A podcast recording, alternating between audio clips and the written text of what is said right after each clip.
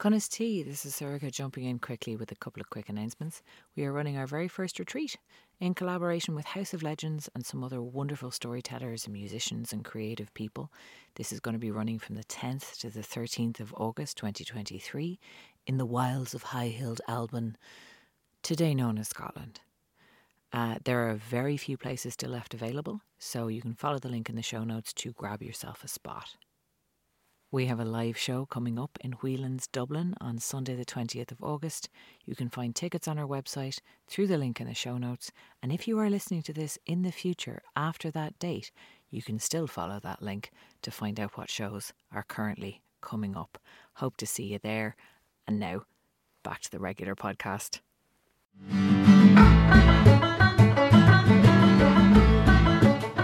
Honesty, how are ye? Welcome to a very special edition of the Candlelit Tales podcast. We tell stories and we talk about them afterwards. And today we are joined, my name is Aron, of course, and I'm joined by my sister. And very, very excitedly, we are joined by Alan Titley, the author of On the Táin, a new telling of the Táin, And we're going to be having discussion about this writing in this book and having Alan's input. And hey, by the way, if you want to go to patreon.com forward slash candid tales and give us a bit of support, that'd be great. Or if you want to check out his book, you can do that too. Now, Sorcha, who are we talking to? So we are talking to Alan Titley, who is the author of this new edition of the Táin, uh, which is a beautifully illustrated book as well, and it is a lovely modern retelling of this ancient story. So Alan very kindly has come on the podcast to, to have a little chat. So I'm going to let you introduce yourself, Alan. well, okay, well, no, that could be very brief. It could be very long. You know, um, I, I, suppose very importantly, I should say, Alan, it's great to have you on yes. board. You're an author, but also more importantly, you're from Cork. And that is that might be the most important thing. That is the most important you would know. No, yeah, I, I was uh, born in Cork a long time ago now, uh, which probably look like looks like that. But I was um, uh, just raised in an ordinary enough house. There were three of three children. Went to uh, Turner's Cross National School, mm-hmm. Coláiste Chríost Rí Secondary School after that, and after that has happened, uh, didn't know what to do with myself, uh, and myself and another fellow decided, well, let's be teachers, but not not be secondary teachers. Mm-hmm. We were mm. going to about leave secondary school, so we said let's be primary teachers, and nobody knew anything about how I became a primary teacher. So we discovered and we um, applied to get a places in the teacher training college, it was known at the time. So up we went to St. Patrick's College, Drumcondra, where I spent two very happy years, in fact, two very educational years, because there were people there from all over Ireland. And it was it was a boarding school, which we hadn't been. We had a freedom of Cork City um, before that, and that was a lot of freedom, as you, as you could imagine. And uh, therefore, you were meeting people from, from Donegal, from Kerry, from Dublin, from Westmeath, from the Midlands, they were everywhere. And you would spend most of the time just talking to them at night because there was nothing else much to do until we began to discover Dublin. So that was an education in itself. And then um, instead of um, getting, the intention was to go and um, uh, get a school, and probably in Cork, and there were several that I knew of. But one day I happened to be out playing a hurling match, and um, a friend of mine, in fact, I didn't know him that well, but we were because you, you knew everybody, but he wasn't a special friend, and he came along to me and he said, uh, he was from Dublin, so he didn't say come here manch. He said whatever the Dublin equivalent that is. So he said, um, would would you be interested in going to going to Nigeria? So I wow. said, uh, yeah, why not? And I was fortunate insofar as my parents were always very, very open and very um, freedom giving. And I remember when I was in secondary school, um, my dad used to give me a couple of quid. A couple of quid went a long way, and a tent, and more or less say, get lost, go away for a couple of weeks. and I travelled Ireland and Scotland and England, just travelling around the place. And this was in 1960s, okay? Yeah. So, um, so when I went home and said, look, I'm going to Nigeria, I, I do think it's kind of years later, I felt they were disappointed. They wanted me to go, but they wouldn't yeah. stop me doing anything. and what was even worse, I suppose, was that um, the war was on the, the war between Nigeria and Biafra, which oh, is wow. the, the oh, Nigerian wow. civil war.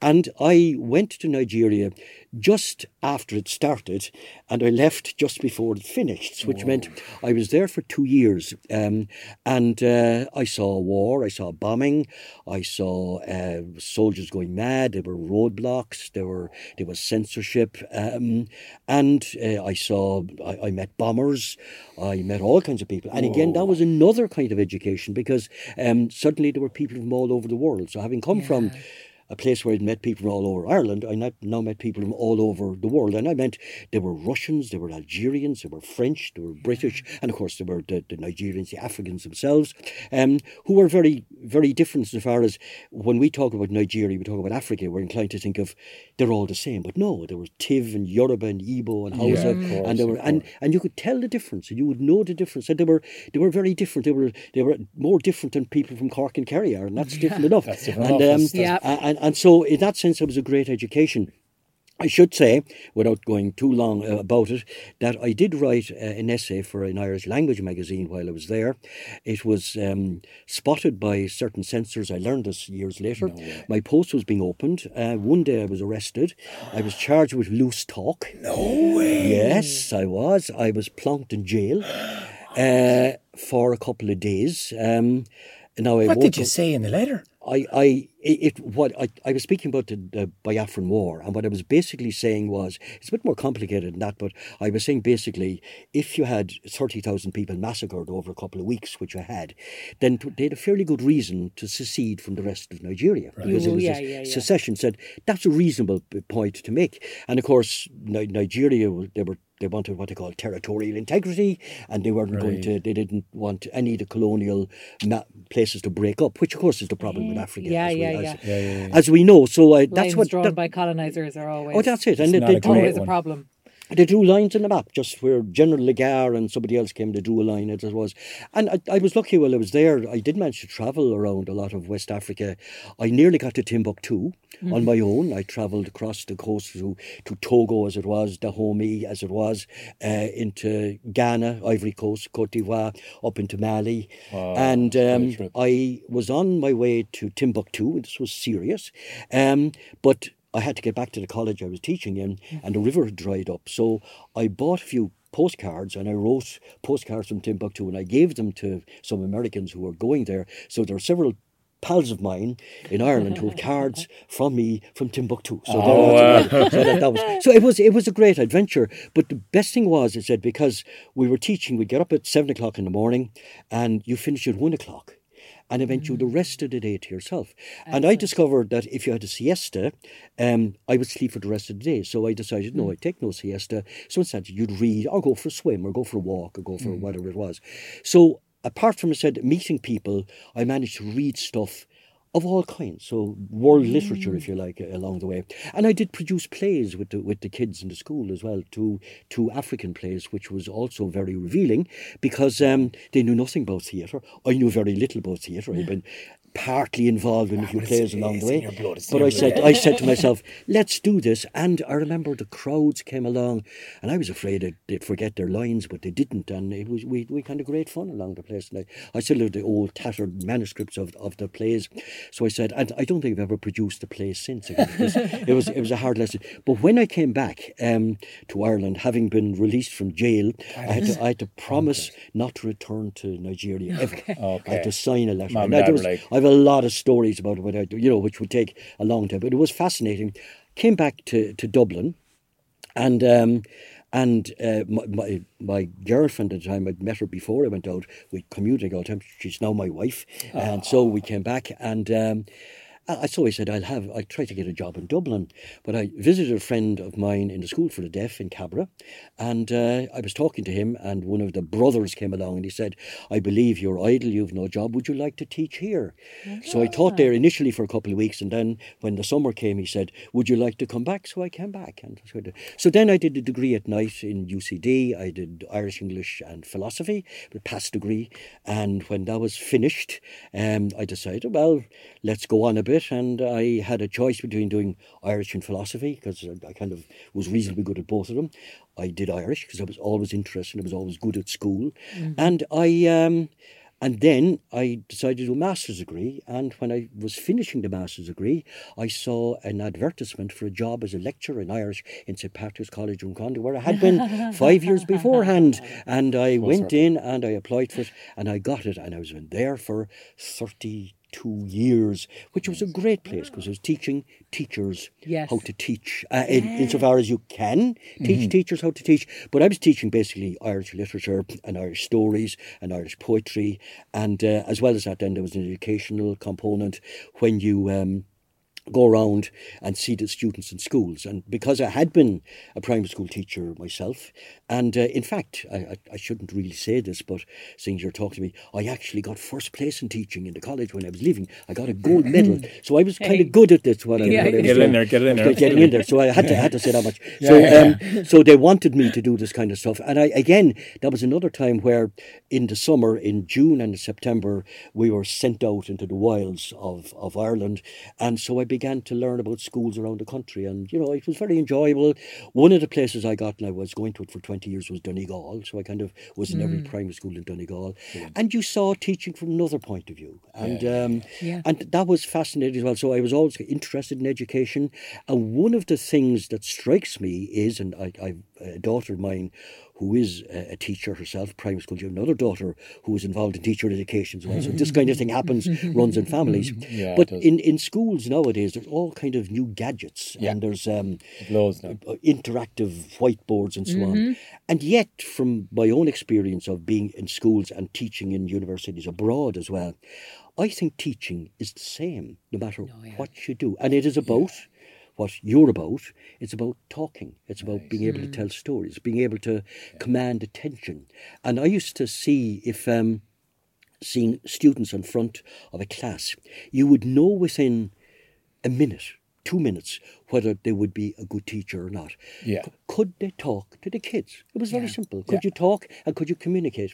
And a great way actually was to get them to tell a story. And there was a big difference between telling a story and I'm reading a story. And I'd always say to them, don't read a story, tell it to them.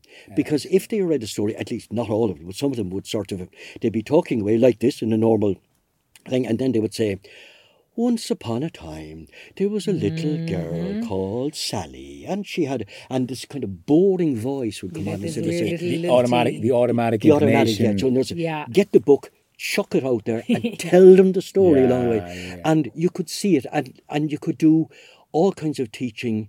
I thought came down to a kind of storytelling. If you were doing Yeah. history, you should tell them a story, Yeah. and the kids, Absolutely kids would love it. I remember that from yeah, I remember having a very good history teacher who mm. just did exactly that. She barely looked at the book. Barely and at book, told yeah. us the stories of the Oh, yeah. different people in history. And Yeah, I and it's you know fascinating, yeah, It's yeah. fascinating. So it's- you Yeah, and, the and the worst form of teaching was the teacher who would take out the book and say, "We are now on page fifty-six. Yeah, yeah, yeah, Read the next few lines." We're going to read it like and underline it Oh, for the oh, next man. forty it, five it, minutes. It, it, was, it was terrible, but but you know, as I said, I, I remember even maths lessons, and I remember when I was a student teacher teaching a maths lesson, and I well, just teaching several, but I used to kind of make up stories about, you know, there were there were eighteen guys in this jail, and uh, you know, five of them escaped, two of them were caught In a Nigerian and the, jail. The kids were yeah, this was a Yeah, this was yeah, a, yeah. prophecy prophecy along the way along, but but. Kids would love that, so it, it's a very basic way of talking about anything. Is it's telling stories. Yeah. So that's that's how it is. So that's how I ended up for, for 32 years in, in, in St. Pat's. And then I got an offer of a professorship in UCC in Cork. Ah, lovely. so off we went to Cork. and Back did home. that, Back we did home that as a back home as and well. what and- brought you into mythology and, and folklore? well, you see, if you're dealing with um, Irish as an academic subject, everything is included in that. If you do a primary degree in Irish, okay, you do the language, you do linguistics, you do sociolinguistics, you do dialects, you do folklore, you do stories, you do poetry, you do literature, you do the whole lot. So no one person is an expert at them all. So there are bits of it that you that you, you just don't like. I mean, I, I've been interested in a lot of things, but I wasn't interested in grammar. I mean, you have to, your grammar has to be good. You- you uh, gotta but I, I wasn't, know, like, know what it yeah, fits. yeah, other me know, like, no, no, well, Me but- know like Grammar. order. but, but, pe- but people do, you know. I know I people. Love it. I know people who are excited about grammar. I know people who could learn languages by picking up a grammar book. Now, this is totally strange to me. Yeah, yeah, But yeah. I, I was never that interested. I wouldn't be interested in sociolinguistics or much of that kind of stuff. But I was interested in literature. Yeah, yeah, So in that sense, you know, you, you'd um, and I, I kind of started off. There was a great Irish storyteller, a novelist, Máirtín Ó Cadhain from Connemara, and uh, he wrote Cré na Cille, which I translated as the dirty dust, um, and it's all the people are dead, and they're all telling stories about Oh, themselves, and they're they're bitching and giving out and arguing and complaining, and and it's it's a great and and the great thing is, is novels, and I did a PhD on the novel in Irish. So novels were what I, what I was doing, and the old story stories that E. M. Forster, the English writer, said, um, "Oh dear, a novel must tell a story." And what he meant by "oh dear," it does much more than that. It does, you know, it, mm. it, it tells about character, it tells about mm-hmm. place, it tells about history. But the important thing is there has to be a story there. You've gotta have a And plot got- in you've there got to, as You've got to have a plot in there as well, Yeah, and the plot will carry all the rest of it along the way. Yes. And I have a Have a, have a daughter um, who's in London and she writes. She, she's written plays and she's written comedy and uh, she wrote some plays when she was a student. And they didn't have many stories in them. I remember kind of taking her one side and said, Brona, you must have a story. If you have a story, you can tell all the jokes in the world. So, Right. so and I, I, I think that's true. I'm not saying Yeah. she took my advice because daughters don't take uh, father's advice all the time. But on, on the other hand, she's, she's a great kid. I mean, so by, by the sounds of it, like you've always been surrounded by the oral, whatever you want to call it, a tradition, but the way of telling stories. By from being in college with people, spending time in Cork, exchanging stories, finding out about people in different parts of the country, to literally pizza people in different parts of Nigeria, and finding out through the exchange of story, exchanging information, exchanging language, exchanging infor- like mm. you know whether it's history or a cultural significant. I think like you know there's there's a broad experience of story, and then your study with within that, and like it's kind of another appreciation of how story can be used for not only education but inspiration and the, and the good things in, in between, and re-educating yourself in that. And I suppose the the question, or let me rephrase her question. what was it about folklore mythology that hooked you in terms of the Irish context and, and wanting to go back to it and ultimately leading to you to writing it down? They, they were uh, various bits. I mean, I remember the thing about folklore was, I remember being interested in, in some of the tellers of tales themselves. Okay. And I remember there was a teller of tale, Sean O'Connell, from out in um, the Cahersiveen Peninsula in Kerry. and they collected a book of stories, Sean O'Connell's book in English, Laur Chiani Hunnell, which mounts 400 pages. Um, and this guy, he had never left his native area. He'd never been in school. He spoke no English, and he had a head full of stories. And I thought this was amazing. And there were others. There was another tale of a guy up in uh, County Clare when Irish was kind of getting lost or f- falling into into disuse, and uh, a folk tale uh, collector came along, and he was looking more for Irish than for stories. And they said, "Well, there's a guy up there in the Burren, you know, and he's um, and he he's a good Irish speaker." He went up to this guy, and again he had hundreds and hundreds of stories. And I read of these storytellers in Connemara who took a week to tell a story. Some of those were written down. And the Irish Folklore Commission, uh, which was set up in the 1920s, they were collecting this stuff all over the place. Now, a lot of it doesn't make great reading when you actually pick it up. doesn't. It doesn't It make doesn't, great reading yeah. because it is a performative thing. Yeah. And I know from um, Scottish story, storytellers, and there's a great tradition of storytelling in Scotland as well. Yeah. And um, I speak Scottish Gaelic as well as Irish, one of those oh. weird things we love the way. and I remember listening to recordings from the School of Scottish Studies, and they were, in some reason, because maybe the tradition was stronger when they began recording it, they were all, a lot more performative. They would all act different parts. So somebody would, which Yeah. they didn't always do here. They, Yeah. would, they would, you know, a storyteller could often be kind of not so much monotonous. Some of them were better than others. Hmm. But I heard these guys, and they would, the voice would raise up and they'd shout, and you'd hear them almost bang against the furniture. And they were actors along the way. Yeah. So it was a form of, it, it was all, because there was never a big theatre tradition in Irish in Ireland because we didn't have the theatres. You wouldn't allow you weren't allowed to have them. There wasn't an audience. They couldn't build up a stage.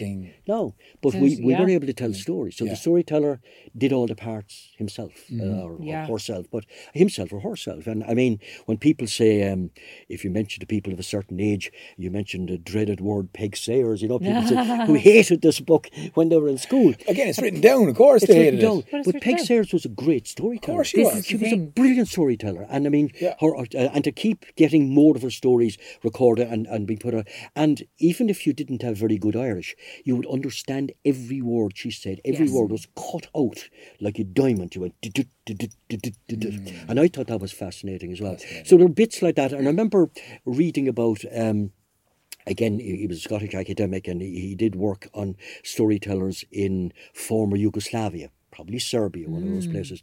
And I remember, do you know the way you read a book and you forget most of it? And this was a book Yes. that I was studying for an exam, and I, I kind of forget most of it. But I do remember him speaking about the storyteller, and him, he said to somebody, If you give me um, four words, I will be able to make up a story about it. Yes. And I thought that's an amazing thing. And there are people who can do that. You simply Aron say, does that. Here are four words, off you go. And he, and, yeah, he did. Aron does that with children. He's it's, Yeah, it's, and it's a, yeah. a forgetful storyteller story where he Well, says, "Once upon a what was it again?" Yeah, that's and gets them and to give him go. the prompts, and, off he and you can do it. But that's that, that kind of so the storytelling was interesting in a way that was both creative on the one hand, and at the same time there was memory. Yes, And none, Right. no two stories were the same, and they No. never told. and the you same never tell it twice. the same way twice. You never tell it the same So twice. I've actually come across a word, and I can't remember what it was, but that Shanachie is the is the keeper of stories and folk beliefs and names. Yes. Now, sh- I'm not sure if this is this correct, but is a scailty or Scailtor? scailta scailtor more more more along the lines of uh, telling the stories or telling like a Yeah. storyteller literally without Yeah. the connotation of remembering the names and the places Yeah. and the people. I, I think Shanachie would be used as a generic term. It would cover the whole lot. Right, okay. And uh, originally, it came from more or less a local historian. Okay. So the Shanachie would remember all the things that went on in the area, and and then a different. He, maybe he or she would remember. Would be good at place names. They would be good on. There might be a story about a place name. Uh, another person would local lore. So nobody really. You'd never have it, a whole lot in one person, or it was rare to have the whole lot in one person. But then the the Scaly or the Scailtoid, both words are there, Yeah. um, would be to somebody who kind of specialised in tales in the- in themselves. So somebody like Peig Sayers did s- stories. Tales was what Yeah. she did. And Yeah. Sean O'Connell did stories. But other people did local lore, which was strictly speaking Shanachas with local lore, was- which would yeah. take in small little tales, stories about poets, stories about ghost story about, you know, they would Yeah, be there as yeah, well. And the So people the- in their own areas. Yeah, as the well, parents around the area as well. yeah. I Bits remember of our, poetry as well. our our late uncle Eddie, uh, the last Yeah. the last Christmas that he was alive, or he was the eldest of their of their family, but he had uh, all of the stories of that farm in Carrignavar, the names of the fields, Oh, yes. because every field had a name, and every like bridge had a name. And I remember just getting him. Uh, our dad got him talking about all of those. Yeah, and not only that, stories. sometimes every rock had a name. Yeah. Mm. You had rocks and places. And in fact, I had a student in uh, UCC um, who, as a minor thesis for her master's degree, did exactly that. She said her uncle had a farm somewhere in East Cork and he knew the names of the fields and he knew the names of bushes and so on. And she was going to collect them. And I said, that's great. We'll put That's that a together. great project. So, so Great do, do you know the old story about uh, it's about Socrates? This is terrible name dropping altogether. Fine, fine, we'll let you out, Uh, So- let you out. Socrates, who um, couldn't read or write. Heard of him, and, and somebody said to him, Look, there's this great new device um, called reading and writing literacy, uh, and it, it helps you uh, to remember. And he said, No, no, it does the opposite. It helps you to forget. Do you know that's And a I really that was a interesting? That's a very good. fantastic Very thing good, because I think there is, like, there is a way, and I think it's very it's it's tangible for me in my lifetime that you outsource memory Yeah. to I technology was just talking about this last and like actually. writing things down. I think Socrates is dead on. It helps you forget because you Yeah. write it down. You think, well, I don't have to think about that anymore. yeah. But even now. if you think about those of us who Phone remember numbers. being around before phones, uh, before mobile phones, you used to have to remember phone numbers. I, I, I was there before phones. Yeah, When I was absolutely. in primary school, absolutely. or when we got a phone, you know, we didn't yeah, have it. But but that that is true. I think um, when when you know you can look things up, and I used to say to students, and and, and you know, I, I did a course on folklore where I got them. I didn't allow them write anything down. in A couple of lectures. I'd get them. I'd say, No "Come in, way. come in, sit oh, down." Oh, you Clear the desk. Get rid of books and the whole lot. Sit there and listen. And I would have no notes. I would just talk as well. Yeah. And I was trying to tell them that in the time before reading and writing, not only was there not reading and writing, people didn't know it was there. No. Because it was not there at all. So the concept of it wasn't there. So how do you know anything? You ask somebody. Yeah. Yeah. So then how so a guy like Sean O'Connell, the guy from Kerry, how would you remember 400 pages of stories? That's phenomenal. I often say to people, how many jokes do you remember? Yeah. How many jokes did any one of us tell? Unless you have a knack of remembering them. Yeah. I knew a fellow who, in the olden days, when there were bus tickets, remember bus tickets? He'd roll of bus, and he'd write down, he'd take out his, and he'd be able to tell the jokes, you know. But that was, but and there are ways of of um, if I'm trying to remember a song, or we'll say you're in a session of singing, which happens very rarely, but it might happen does the way. happen. it does happen, and I might say, right, I know a song. There's one from Cork, there's one from Clare, a Yeah. one from Galway, one from Armagh, one from Dublin. So I kind of have the map of the songs in my head, and then I would remember. I'd know which one Yeah, to sing. yeah, Self yeah. remember the, the story. I think you can do the same with jokes. You know, could say a joke about which you can't tell, but you could do Ah, along the you way. probably yeah, tell yeah, it, yeah. right? Along You, along. you, you've some jokes, some jokes that you say for for uh, for, we for were, different we were just going through a litany of, of jokes down down in Cork. My, my dad and uh, his dear friend, uh, uh, Bishop, who died tragically recently, who used to call him on Christmas Day and tell him a joke that he would have to tell to Tony because otherwise he'd end up telling it on the pulpit. he Yeah, wouldn't yeah. trust He'd- himself. He'd, he'd, tell our dad all the risque jokes that were that were a bit too um, yeah, too yeah, spicy yeah, for, yeah, for yeah, mass. Yeah, yeah, yeah. well, that's a great. Yeah, that's a great. But but I mean, jokes are are are stories too. oh yeah, They are. and they're the stories that tell us something Yes. along the way. And uh, stories always tell us something. They're, they're- that's why. That's the, why you the remember. them, you best jokes are a little bit of a chapter. You get a little bit of a story about. You do. You That's know, right. Whatever it is. Yeah, he's yeah. driving do. down the road and there's loads Yeah. of cars going the wrong way. Well, we, yeah, yeah, yeah. But, and you also get, yeah. I mean, this was the other thing. That Keep we, going. That sounds like a good story. Right. Story. So your man gets back, and the, the, the wife is like, "Oh, Johnny, you're back! God, they've just moved to America. Oh my goodness, so good you're back. There was a lunatic on the road, and uh, who was driving the wrong way. One of them. There was hundreds of them. it was a very summarized version of that. yeah, yeah, yeah, yeah. yes, yeah, yeah, yeah, yeah, yeah, yeah. Yeah, What they do, they, they, they, yeah, it's it's how it's how we know things. And I mean, the other thing that amazes me is with, small kids is that um, you can tell them stories. Uh, in fact, our, our youngest fella, Fergal, we would tell him stories and tell him things before he could speak, and he would remember them when he eventually began to speak. Wow. So a kid will will pick up a story, and a kid will know that the story is not true, in the sense that they, they can tell the difference. At least I think they can between reality and fantasy. Yeah. And if you make up a story about your Donald Duck or a cartoon, they know this isn't real.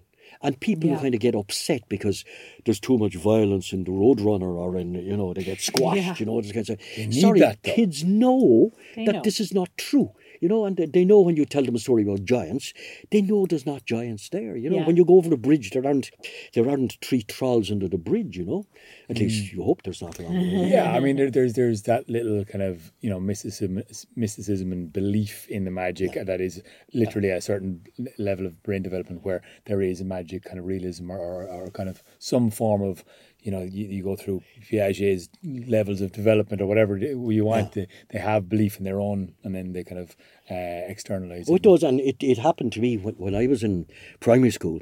Uh, we had a teacher in first class um, who told a story every Friday afternoon. Nice. And he spent maybe an hour telling a story. And he, um, I remember, I mean, he, Sinbad the Sailor was one of them, you know, he'd, he'd tell you Robinson Crusoe, and obviously his own version. And he was very good at it, and he sat down. I have a funny feeling he even smoked a pipe.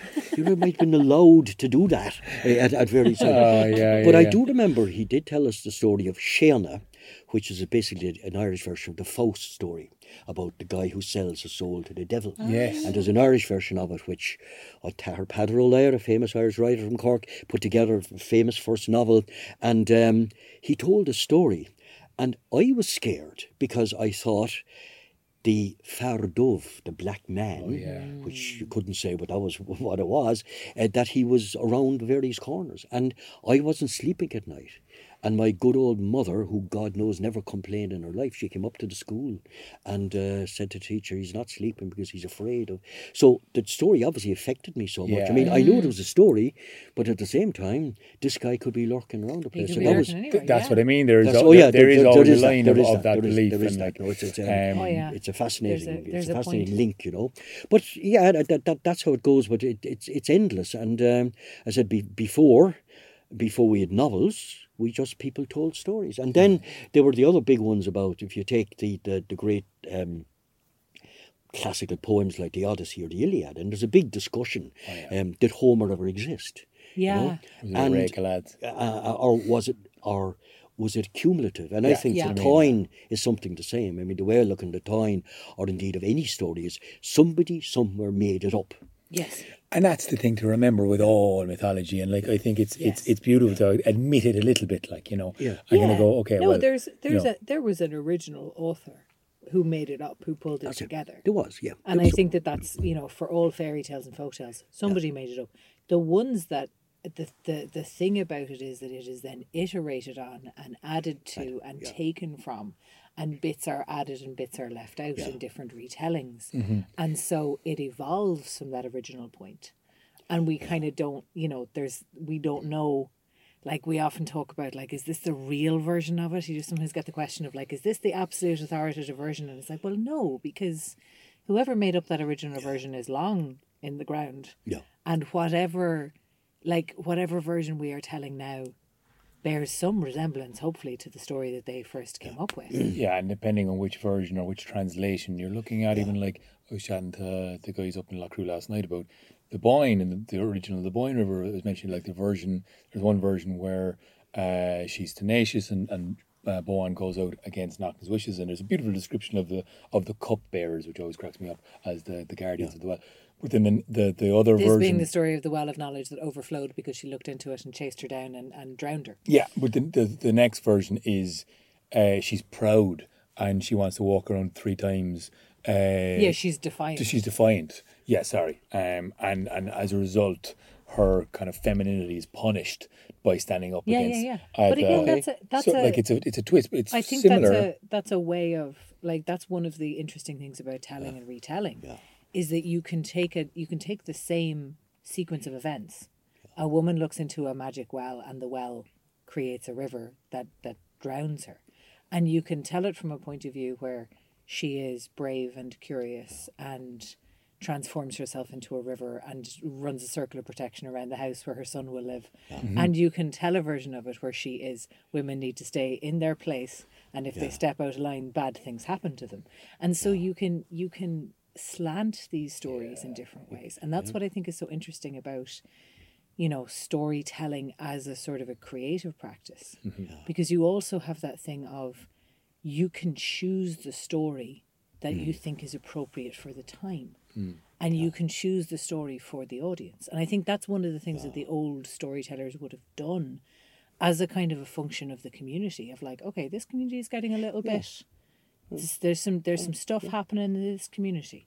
We're going to tell this story to remind everybody of these values that we've had. Ideally, yeah. If, if you, know? take, you say, the, the, the, the brothers Grimm, who Mm. collected all their stories, and a lot of those stories, like Little Red Riding Hood and the Three Little Pigs and those ones, um, they were a lot more gruesome than the versions that we have. And I mean, the, some people say that it was. Um, because they were always set in the wood, like Hansel and Gretel set in the wood.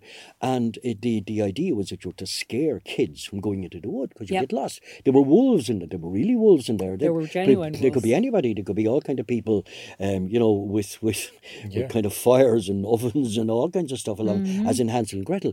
And a lot of those, like in Red Riding Hood, she gets eaten up by the wolf in the original story. Yep. And that's it.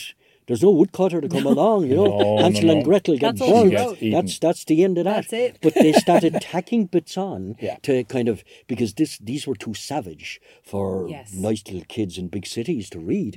But for the kids in the countryside, that's what they were meant to be. So yeah, they they shaped them. But what's interesting is. Um, Apart from everything's interesting, is, Yeah, is, is when you mentioned the Táin or, or, or the earlier story, is what was the initial impulse? And I was trying to work out with whoever composed or made up the Táin. Did he start with Maeve? Did Yeah. he? Did the idea of Maeve come to him? And um, was there such a person? Yeah. Um, or was there just uh, somebody else of that name or of a similar name? Was it about two bulls? Because there were bulls fighting. There was bull baiting in Ireland up to the 18th century. I mean, it survives in Spain, Mexico, and other places along the way. So that was, uh, it, and there was bear baiting, but that was more in, in places where they had bears. So, um, but was it that? Was it Bulls? Was it Maeve? Was it a war between Connacht and Ulster? Mm-hmm. Or South Ulster, be more. Um, what was it? But somebody put it together and, and it started somewhere in somebody's head. And there may have been different stories about Cuchulainn because, like, Cuchulainn is one of the heroes, like the heroes of Troy or the heroes of Greece or the heroes of India. He's just, he's just one of those. He's Yeah, our version of them. Fionn McCool is another one of them. So, you know, anybody can go on making up stories about them. And those stories were being composed and invented right up to until Irish kind of went into decline in the 19th century. You had people getting newer versions of them. And uh, so that was, that was in, so it wasn't, I suppose the tradition wasn't creative much after the 19th century. Some, some people like Eddie Lenihan and those are adding to these stories along the way.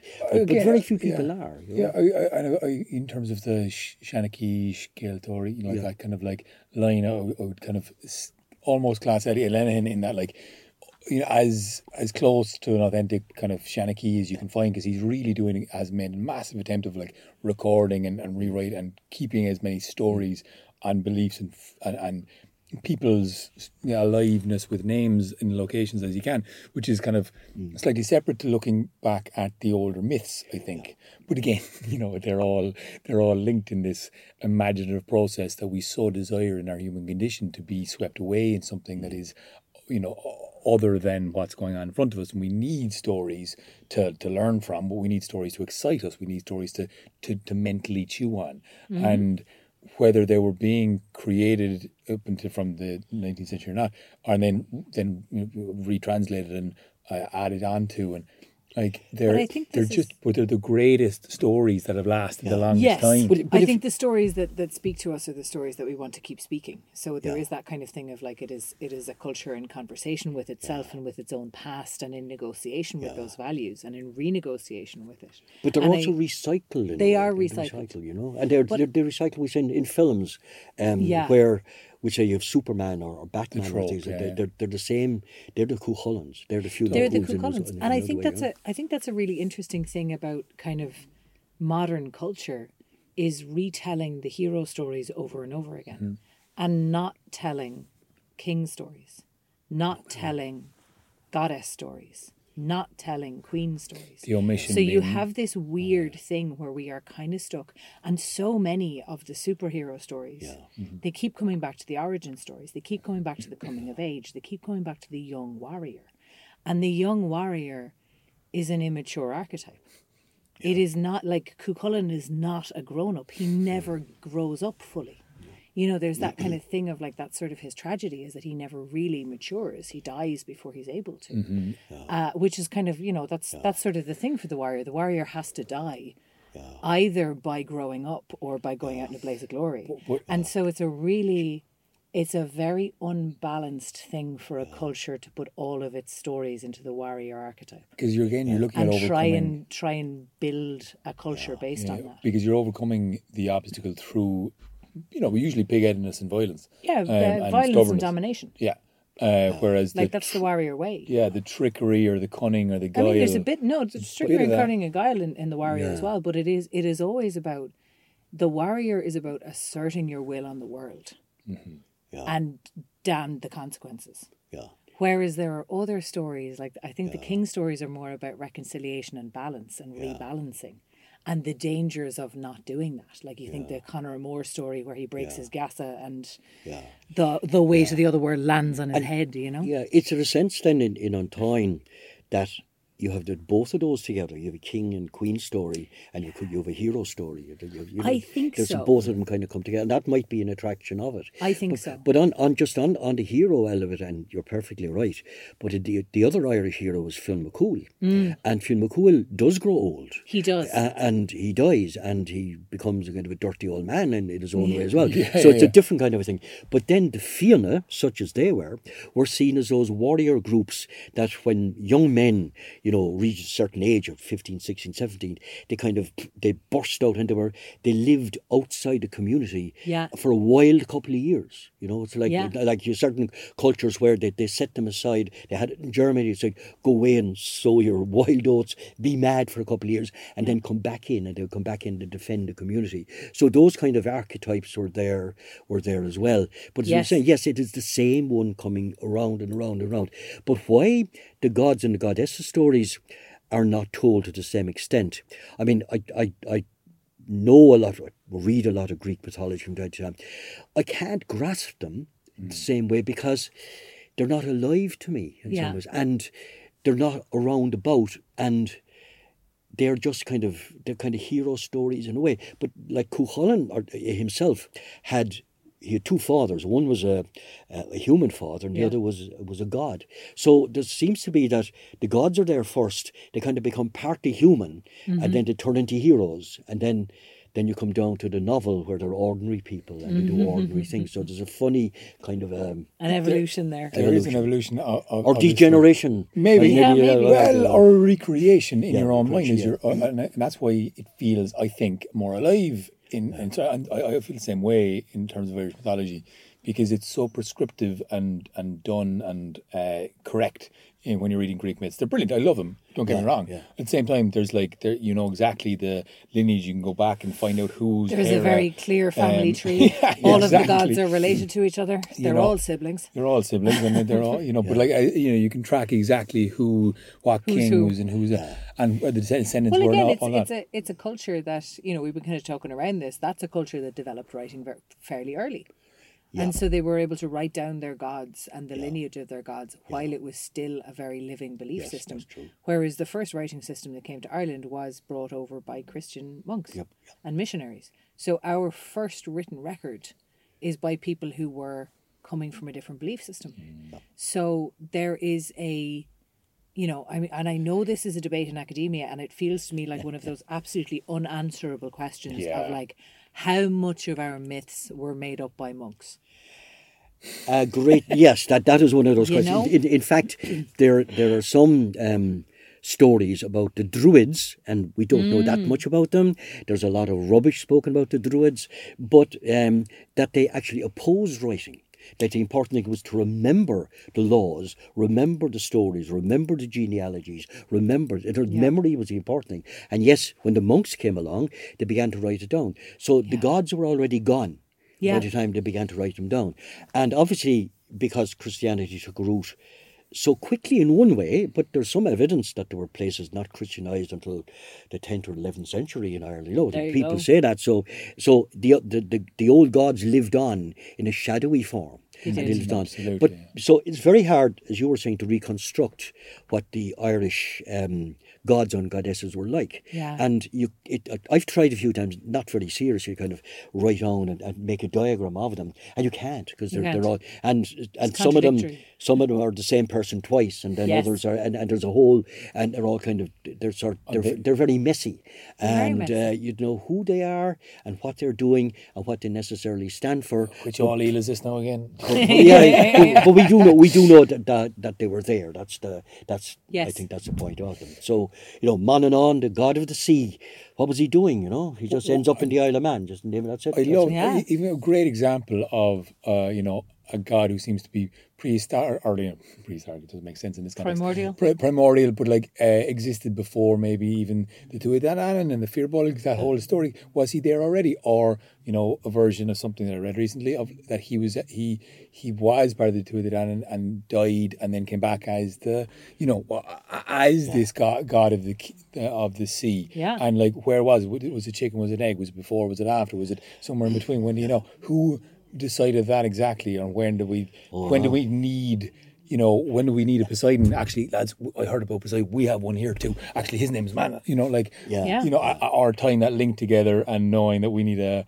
Uh, Well, there might even yeah. be an earlier when you were talking the the the, the an Bhóinn, the, the Boyne, the river, um, was the rivers were gods. Or they Yeah. were, as as is the case in Hindu mythology up to the point when the Ganges grew out of the, the out of Shiva's head. It was uh, not, not quite. Not, not- it started and flowed along the way. There is and there may have been an earlier religion, and, and there's some evidence for this, where we talk about Christianity as being a sky religion. In other words, God is up God there. is up there. We're all up there. And the el- el- older Irish religion was an earth religion. The gods were in the ground. So there were mountains and there were in lakes and there were rivers. And then Talk about Shiva, like Shiva's arm, Shiva's Shiva's legs. arms, Shiva, yeah, that's that's all the was all over mountains in the yeah. Himalayas But, around. but a lot of those stories r- remained, uh, and they kind of um, uh, they kind of were changed into into fairies. And I don't like using the word fairies, but it's well, the sí is a better word for it. Because Yes. when you say fairy, it conjures up these little fairy Disney. Tinkerbell with- things. Yeah, Tinkerbell yeah, things. I have this Whereas- conversation, Whereas, yeah, the- yeah. yeah, the, the, the, the, the sí in the Irish tradition, they were like us, you know. Yes. You ju- just to exa- and there there are some great stories. There's a there's a great Donegal story about um, which I used to use to demonstrate something else about uh, a young girl who was out tending her cows one day, as she would, and a big frog hops along, and she throws a comment said, "My God, you're a big frog. I hope, I hope, I, I'd love to be there when your children are born." Now, stupid comment, you might say. So that's fine. She goes back home to her cottage that night, and uh, lo and behold, a man arrives on a white horse. They always arrive on a white horse. and the man knocks on the door and says, and she's an only child, a young girl, and he says to uh, the mother and father, Hey, I'd like to borrow your daughter for the night, which of course is a rather strange request at, at, the- at the best of times. Uh, but, said, but I'll bring her back safe and sound in the morning. So, being simple folk, they get up on the back of the horse and off, off she goes. And they gallop away through the night and they arrive at a mountain and the mountain opens and in she goes and there's it's full of people in there. And there's a woman in the bed giving birth. And when she gives birth to the child, they take the child out and they burn the child in a fire. And all of the people there, they come along and they put the, their fingers into the ash and they rub the ash on their eyes and off they go. And the young girl does the same. And she puts, but she only manages put one finger in and it on her. And the man stops her, puts her back on the horse, and off she goes. And um, she goes back out, home, and then a few weeks later, there's a, a fair nearby, and she's at the fair. And uh, while the fair, as the story says, she saw many people at the fair that other people didn't see. And then she met the man who brought her on the horse, and she said, "Hello, how are you?" And he's shocked, and he says, how do you see me? And he said, I see you with this eye, pointing to the eye. And he put in his finger and he plucked out her eye, said, You'll see me no more. Yeah. And the point of the story is that the, the, the fairy folk, the sí, are all around us, Yes. but they're in a different dimension. Yes. And that dimension was the was kind of the Ir- Irish otherworld was next to us. It was here, or it was mm-hmm. sometimes underground or in the rivers. Mm-hmm. It wasn't in the sky. So that that's a folk tale that was collected, I think, in the twentieth century uh, in Donegal. Yeah, so um, that's there all the time. I, I've heard that. I've heard bits of, I've heard elements of Elements that, of that, the, yeah. the, the uh, ointment on the eye Yeah. and the and the Slightly the different beginning. punishment. The, with the horror. But again, yeah, this again. this happens in folktale a lot that you get similar motifs in in different stories and uh, like arranged Yeah. differently. Yeah. But I think that's a really brilliant like description of it, though. Yeah. that's a great point of of you know that idea of in the Celtic mind, you know, the other world, the mystic, the mystical, the magical, the transcendent. It's not above us; it's immanent. It's around us. right. It's surrounding us. We're passing through it without knowing. This room is not the, just the three of us. It, there's a crowd of people here, and we can't proceed. I'm getting scared now. Well, you see, I know. but this it's That's what I always say to kids. I'm like, it might be one of you. Are you one? I think you're one. You you definitely could be you one. got the look of one about you but it's that idea of like it's not it's not apart from us you know and i think that's a really and like a lot of that Guys, stuff I, about I have to tell you, like this the this silver branch and bran and the the you know I was- seeing things differently up in me this morning. Oh, yeah, you were late. I was I was late. I was late, but I was up near. I stayed in Loughcrew with, with, with friends, and we went out to see um, a field that is uh, hopefully going to be purchased by Gaelic Woodland Project, and they just showed me this a field of ancient hazel or uh, hawthorn trees, and there's just something about that tree. It's so just showing pictures of it, like it's so gnarled and twisted and twisted. It's really hard to tell what age it is yeah but it's it's it's beautiful it's rare and I've never seen it other than like in in you'd see uh, Hawthorne up and around Tara, and you'd see them in some of the sacred sites like like Ur as well, and like you just see them kind of kept in places, and like oh yeah, that's like. Yeah. But this was just a field. There was a, a ring fort down the road around the corner, but like you know, 500, 600 meters away easily, more. And then you put this field of random trees, and I swear, like when you're next to those trees, it's just you you do feel like you're in another dimension because like you're sitting there, and suddenly I was sitting on a rock, and they all had rocks underneath them. All of these ancient hawthorn trees had rocks that were perfect for sitting down and the hawthorn tree comes down and there's light, lights bit you know, passing of rain as we were like this is a perfect umbrella and there's this is these rocks Perfect have been spot here to shelter. and and just tell stories and talk like it's it's an ideal place Mm. for imagining for conjuring for coming up with poetry song story it, it's that it's that harboring of, of imagination of like eh, and you're in the ground your your feet are in the earth and the, the trees and the bark of the wood Well, you kind of feel like you. are being brought down by the tree because Yeah. it is pulling you down. it is keeping yeah. the sky away from you. Yeah. It is- it And some of those trees were sacred as far as I'm Oh, concerned. yeah. And in, in fact, in the early uh, OM alphabet, Ogam alphabet, and the other, and, and letters later on, they were given the names of trees. I've so heard that's what that, they were, the yeah. names of trees. Yeah, so they yeah, be yeah. so trees were seen as being important because writing when it yeah. when writing came in, it was seen as something special as well. You know, Yes. there's no there's no. I remember reading a story. There's a an Irish writer, oh no, Irish, Eugene Watters, and he wrote a short story, a short novel for children, basically, about um, somebody who learns how to read. And uh, he goes to a man who can read, and the man is reading, he says, the book is is it is it eh, magicy and he says yes those letters are magicy and I thought it was a great way of describing you know writing Yeah. and, and reading as well which Which is- which which is not is- often done you know It's not, a, but I mean the the word for spelling and the word for magic spell are the are the same word at the root, because to be able to write something down, and encode it, and and and Mm. keep it for later is is an incredible um, piece of magic. Mm. And when we're talking about it as as a new technology and a technology that was rejected by druids, which is a great idea until there aren't any druids left to remember the sacred knowledge, and then we, we just don't have it. and then suddenly Um. Yeah, yeah, yeah. Well, it, this is it. If you put it in people's heads, you're locking it away to an extent. But I think it's a really interesting thing because you know we're talking about the stories as as you know a culture having a conversation with itself over time. But the love, o- how however much I love the oral tradition and telling stories and retelling stories, aside from recording, and we don't know how long recording will last. We know that. Uh, we don't know how long the servers are going to keep humming and how long the power plants are going to keep feeding them power. But paper is is strangely uh, indestructible in some ways as well. Like actually writing down a book and having it there, that is a that becomes an artifact that then is hmm. part of this great long slow conversation, and somebody can come back and read that in 150 200 years.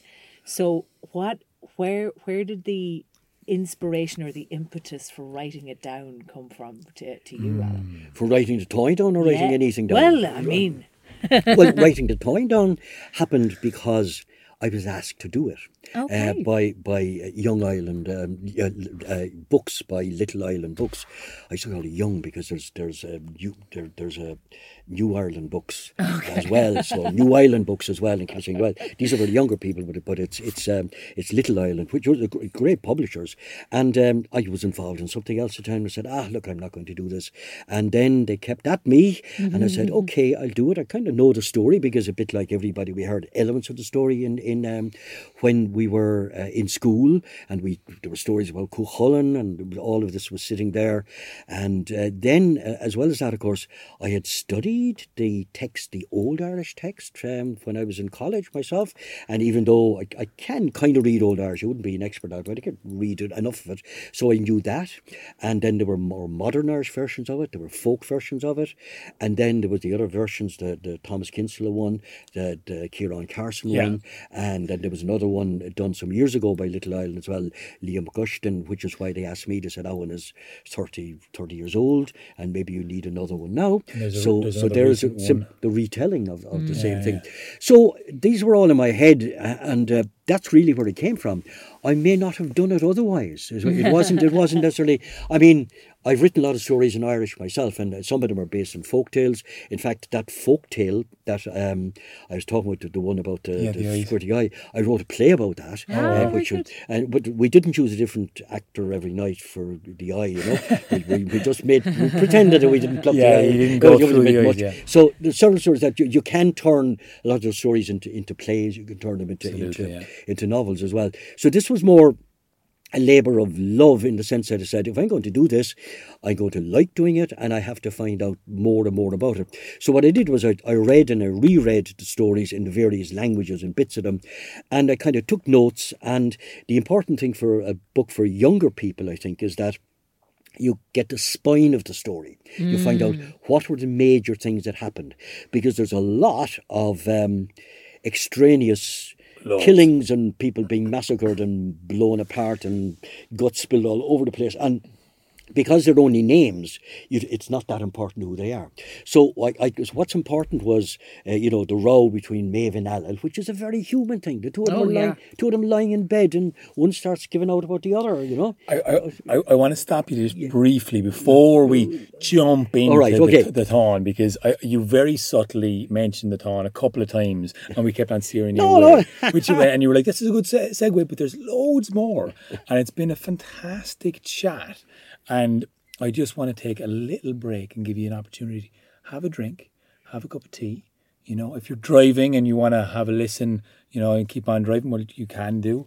But we're going to have a pause there Okay. because this is a, a brilliant chat, and I really want to get into the Táin in uh, a little moment. So let's have a little break. Let's take a little break. And if you're listening to this um, uh, as it comes out, uh, we'll see you next week.